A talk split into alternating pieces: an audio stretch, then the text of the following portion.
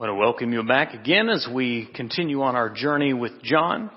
If you are a guest here or you haven't been uh, to Northside on Sunday nights in a while, we are going on a journey with John as we look at the life of Christ through John's eyes.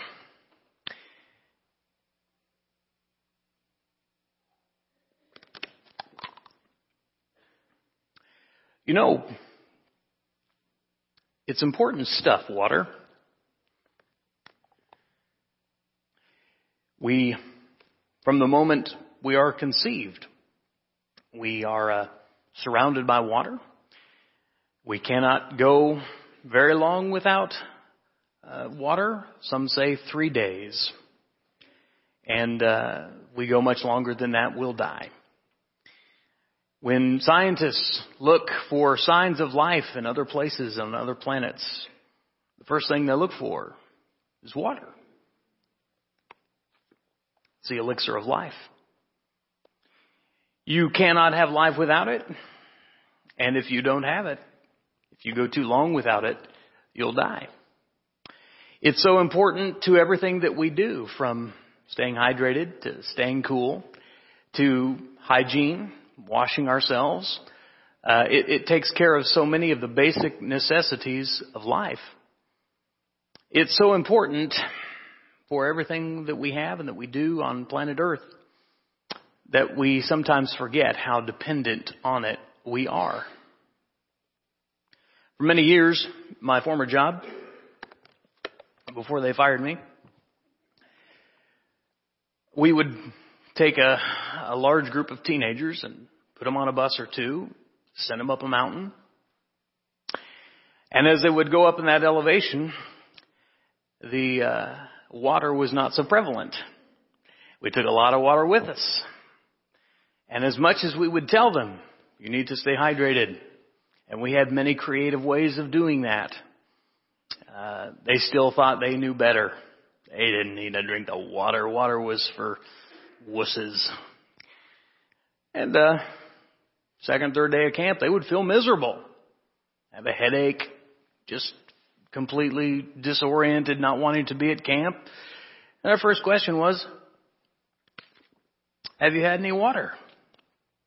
Oh, well, maybe on Friday when we stopped in, you know, Colby, Kansas, I had a Diet Coke or something. And they didn't realize the value of the water.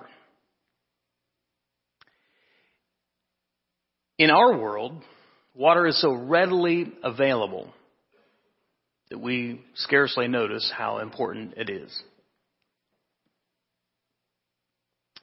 And yet, whether it's readily available by the case and by the bottle and we can just have it readily, if you, if you feel thirsty during this sermon, you just go out there and find a water fountain and it's right there for you.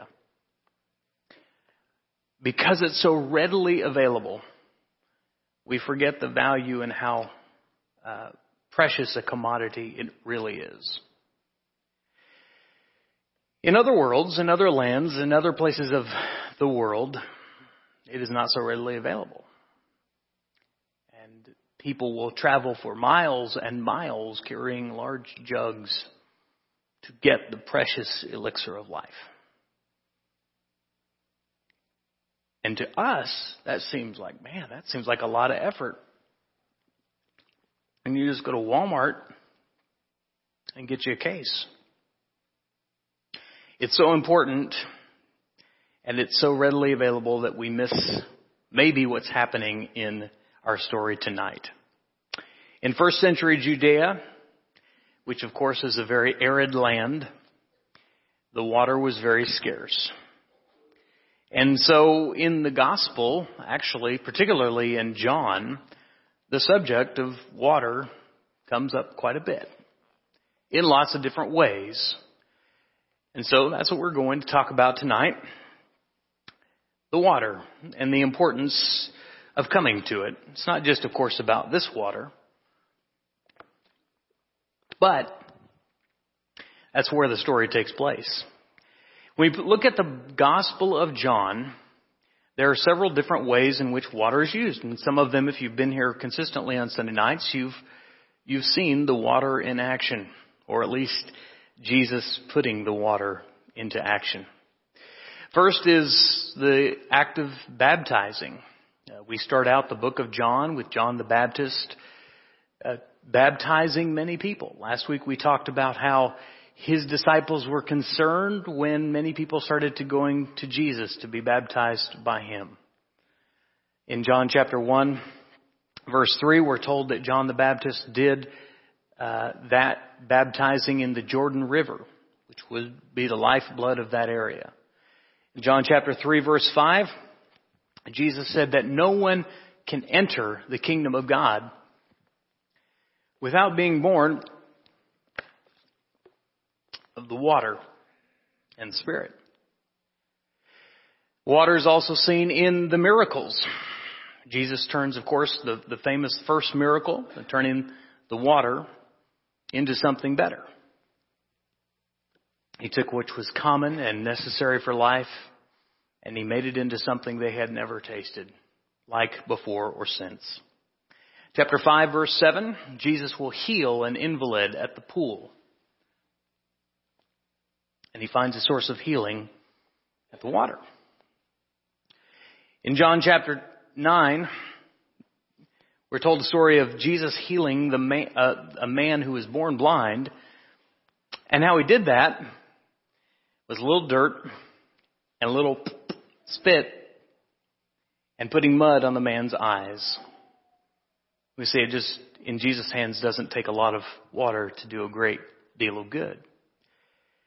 And as we finish John chapter 19, there's a story as he's hanging on the cross, the soldiers poke his side with a spear, and from his side come a, a flow of both blood and water.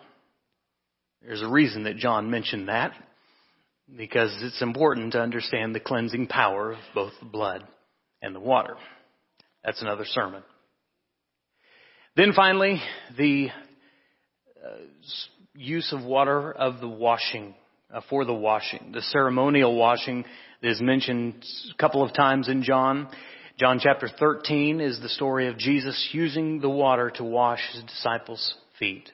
As he takes a, ta- a knee and a towel and he shows them what it is to lead in the kingdom of God. Where it's not about position or power, it's about serving. It's about looking for the opportunities that are right in front of you and doing the good that needs to be done. Tonight's story is not about any of those baptizing or miracles or washings. It's about the simple act of drinking water. We are in John chapter 4. I hope that you'll turn there. It involves a thirsty woman who needed water. She needed two types of water. She starts out the story needing one type, and Jesus points her to a much deeper dehydration that she has. It's also about a Messiah, the Jesus who is on mission. In chapter 4 verse 4, John notes that Jesus had to go through Samaria. The original language there uh, indicates that it was, it, he was, it wasn't the quickest, fastest, fastest route, but that he had a mission and a purpose, a reason for being at this well to talk with this woman for the purpose of giving her living water and for opening that well to a whole number of Samaritans. So turn to John chapter 4 as we read together and I'll invite you to come to the well. John chapter 4, starting in verse 1. The Pharisees heard that Jesus was gaining and baptizing more disciples than John.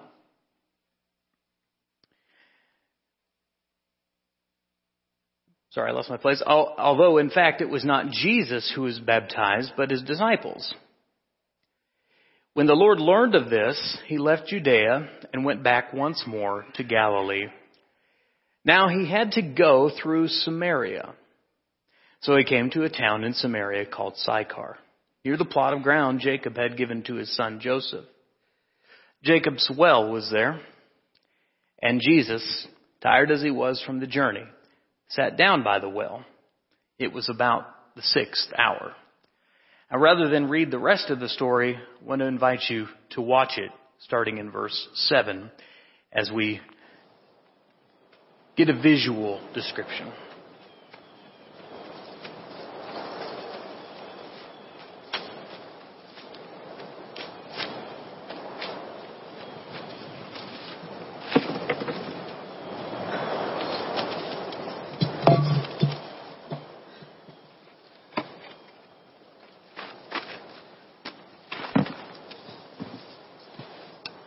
Give drink.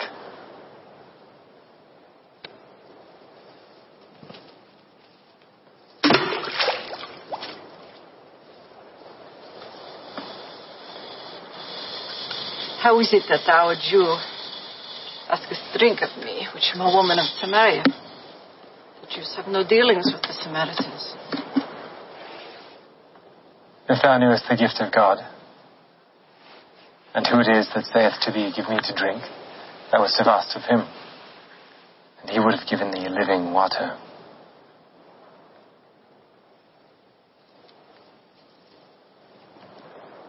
Sir, thou hast nothing to draw with. The well is deep. From whence then hast thou this living water? Art thou greater than our father Jacob, who gave us this well, and drank thereof himself and his children and his cattle? Whosoever drinketh of this water shall thirst again. But whosoever drinketh of the water that I shall give him shall never thirst. The water that I shall give him shall be in him a well of water springing up into everlasting life.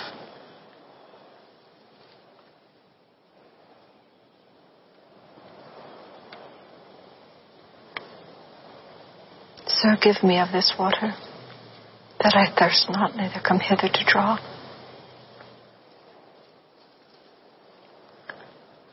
Go, call thy husband, and come hither. I have no husband.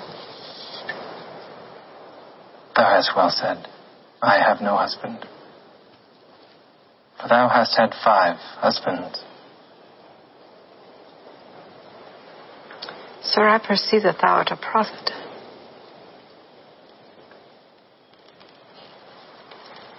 Our fathers worshipped in this mountain. And ye say that it is in Jerusalem that men ought to worship. Woman, believe me, the hour cometh when ye shall neither in this mountain, nor yet at Jerusalem worship the Father. Ye worship ye know not what. We know what we worship, and salvation is of the Jews. And the hour cometh, and now is, when the true worshippers shall worship the Father in spirit and in truth. For the Father seeketh such to worship him. For unto such hath God promised his Spirit, and they who worship him must worship in spirit and in truth. I know that Messiah cometh, which is called Christ. And when he is come, he will tell us all things. I that speak unto thee am he.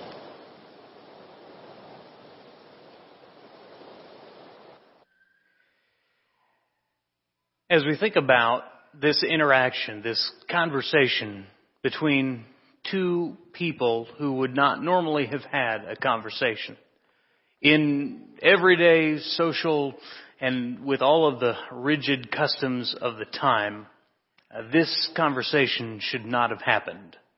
But Jesus had to go to Samaria, Samaria, and the reason he had to go was because there was there a woman who thirsted. She, in fact, was parched. She was, was as we start out the story, Jesus, John points out the, the nature of his flesh, saying that he was tired. He sat down. He is, of course, probably thirsty from his journey. And yet, he understands that it, at this well, something more is going to happen. He broke through the rigid social customs of the day and he made contact with an outcast, a woman who had been to that well before, a woman who was coming to that well at that hour for the very purpose of being alone. Uh, most people with common sense would not go to a well to draw water around noon at the heat of the day. You go in the morning, you go in the evening when it's less intense. She's going at this hour on this hot, dry day because she needs water, but she doesn't want the glances. She doesn't want the hushed whispers. She doesn't need the gossip, gossip about her life. And she's faced all of that and then some. She's hoping to go to a well that is empty, not dry, but vacant of people and social customs. She was a woman. She had had several husbands and she was currently living with a guy who was not her husband. And so in every way, uh, she had reason to avoid the crowd at noon. She was ashamed emotionally and spiritually. She was isolating herself. She was drawing, she, her well was drying up relationally. She had uh, a, a lot of a lot of reasons to go to the well at noon that wouldn't make sense to most of us. In short, she was parched. She wasn't just physically parched, she was spiritually parched. She was empty. She was without hope. She had given up. Most people had given up on her. I don't know if you've been to this well before. It's not a pleasant place to go. But sometimes we find ourselves there as a result of poor decisions we've made. And this particular day, she comes across a man. A man unlike any she had ever met before. He didn't want anything from her except a drink. She was maybe annoyed by that fact, maybe surprised by that fact, but he offered her something that was so much deeper than the well from which she came to draw.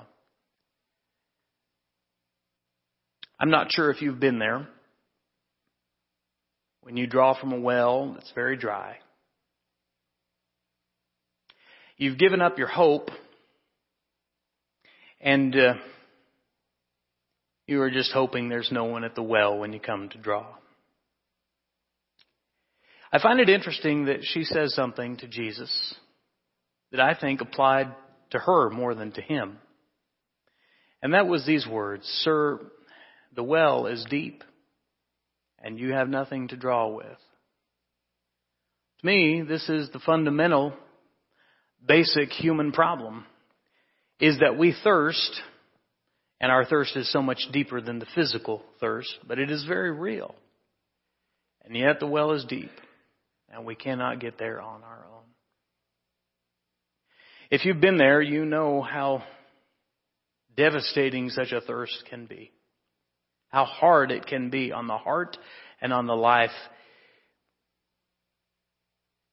If you wonder why people do the things that they do in our world, I ask you to change your perspective instead of seeing them as the enemy, to look at them perhaps as Jesus did, as people who are very thirsty. They're so thirsty they don't even know it. They're thirsty enough that they will go to the well at noon. They're thirsty enough that they will drink the sand because they cannot find the water. And the water that they seek is too deep for them to draw. She didn't know that, but Jesus certainly did. And her thirst is about to be quenched. Her life is about to change. I don't know if she anticipated it, but when we come to Christ and sincerely thirst, Jesus said, Those who come to me shall hunger and thirst only for righteousness. And so what Jesus offers her is relief from the parched. And he offers her a promise.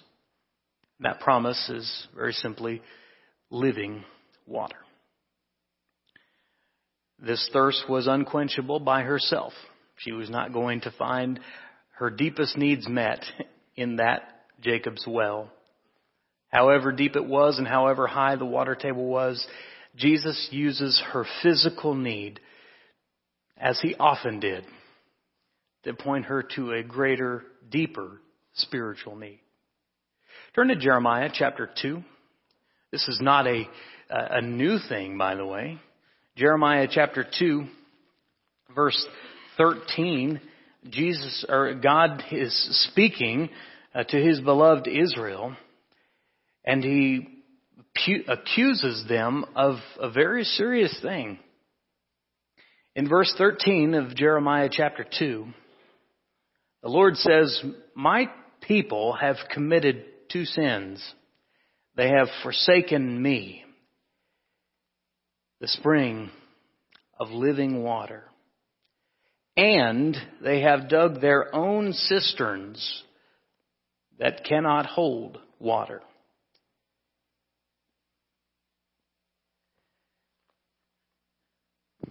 If you begin to see the world and the people in it as dying of thirst, and you can go back to these two fundamental things First, they have rejected God.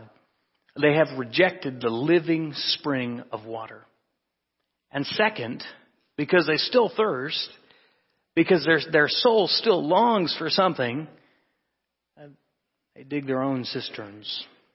They try to come up with their own ways of sustaining life apart from that which can, apart from anything that can actually sustain life. If you're in that spot tonight, if your life has been very hard and very dry and you find yourself sort of like the woman, isolating yourself, emotionally dry, spiritually dry, relationally dry, my guess is you're guilty of Jeremiah chapter 2. You've rejected the living water, the spring which God has given you, and you have sought to dug, to dig your own cisterns. In John chapter 6 verse 35, Jesus is not speaking to the woman, but he says something which I do believe applies to the woman. Chapter 6,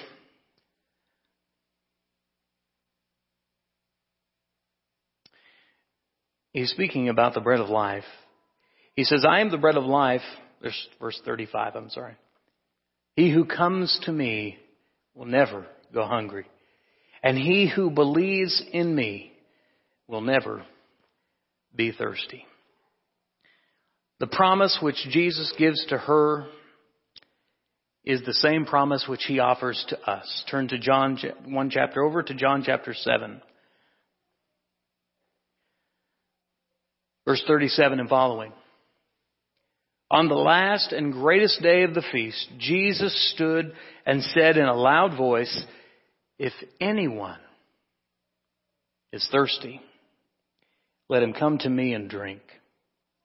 Whoever believes in me, as the scripture has said, streams, not just a well, not just a spring, but streams of living water will flow from within him. And John goes on to explain this. By this he meant the Spirit, whom those who believed in him were later to receive. Up to that time, the Spirit had not been given. Jesus had not yet been glorified. Faith in Jesus is refreshing and satisfying and quenches our deepest need. But it's so beautiful to me how that at the moment when we step into the water, we're promised that not only do we get wet, and by the way, nothing really magical happens in the water, but we're given not just the forgiveness of sins, but we're given the Spirit who lives within us, who is the living streams of water. That He's going to sustain us, He's going to refresh our souls for the deep, dark times, for the dry times of life, for the difficult times when you feel like you can't go forward. The Spirit does and provides a stream of living water. I think that's wonderful and beautiful.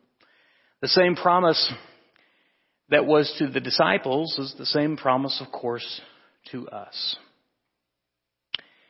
The woman thought he was still talking about H2O, and of course he wasn't. He was talking about something much deeper. He points back to the Spirit himself. In, uh, remember the verse here, John chapter, back to John chapter 4.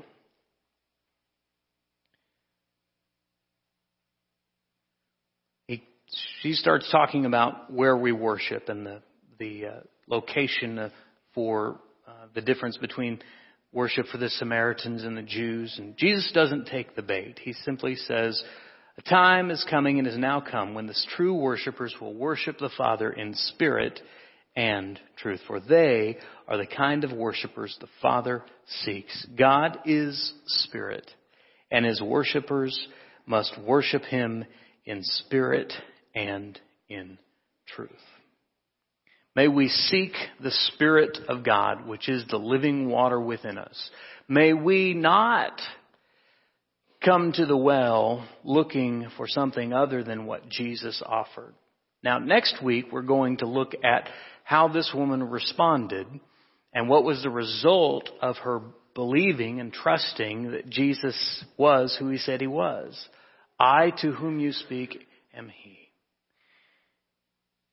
The question tonight is, uh, if you haven't done this, if you are ready to come to the well, if you are ready to seek the Christ who is the only one, both now or ever, who could ever quench your greatest thirst. And so I want to call you, if you're thirsty, to come to the well, to draw from Him and to drink deeply. To no longer seek to dig your own cisterns, to, to no longer seek your own ways, but instead to do what the woman did and trust in Christ. And so next week we will come to meet a man who is unlike any other man, and we will see what, her, what she does with this. My challenge to you tonight is to let him satisfy your deepest thirst and to let him sustain you by giving you the gift of his spirit. And uh, by the way, if you have covered the well, if you have quenched the spirit, if you have let other things get into that well that have polluted it and caused it to not be what it once was, you can change that too. God can renew your heart and refill your life and your heart and your well. The water leads us to the Spirit and the Spirit let us overflow with His life.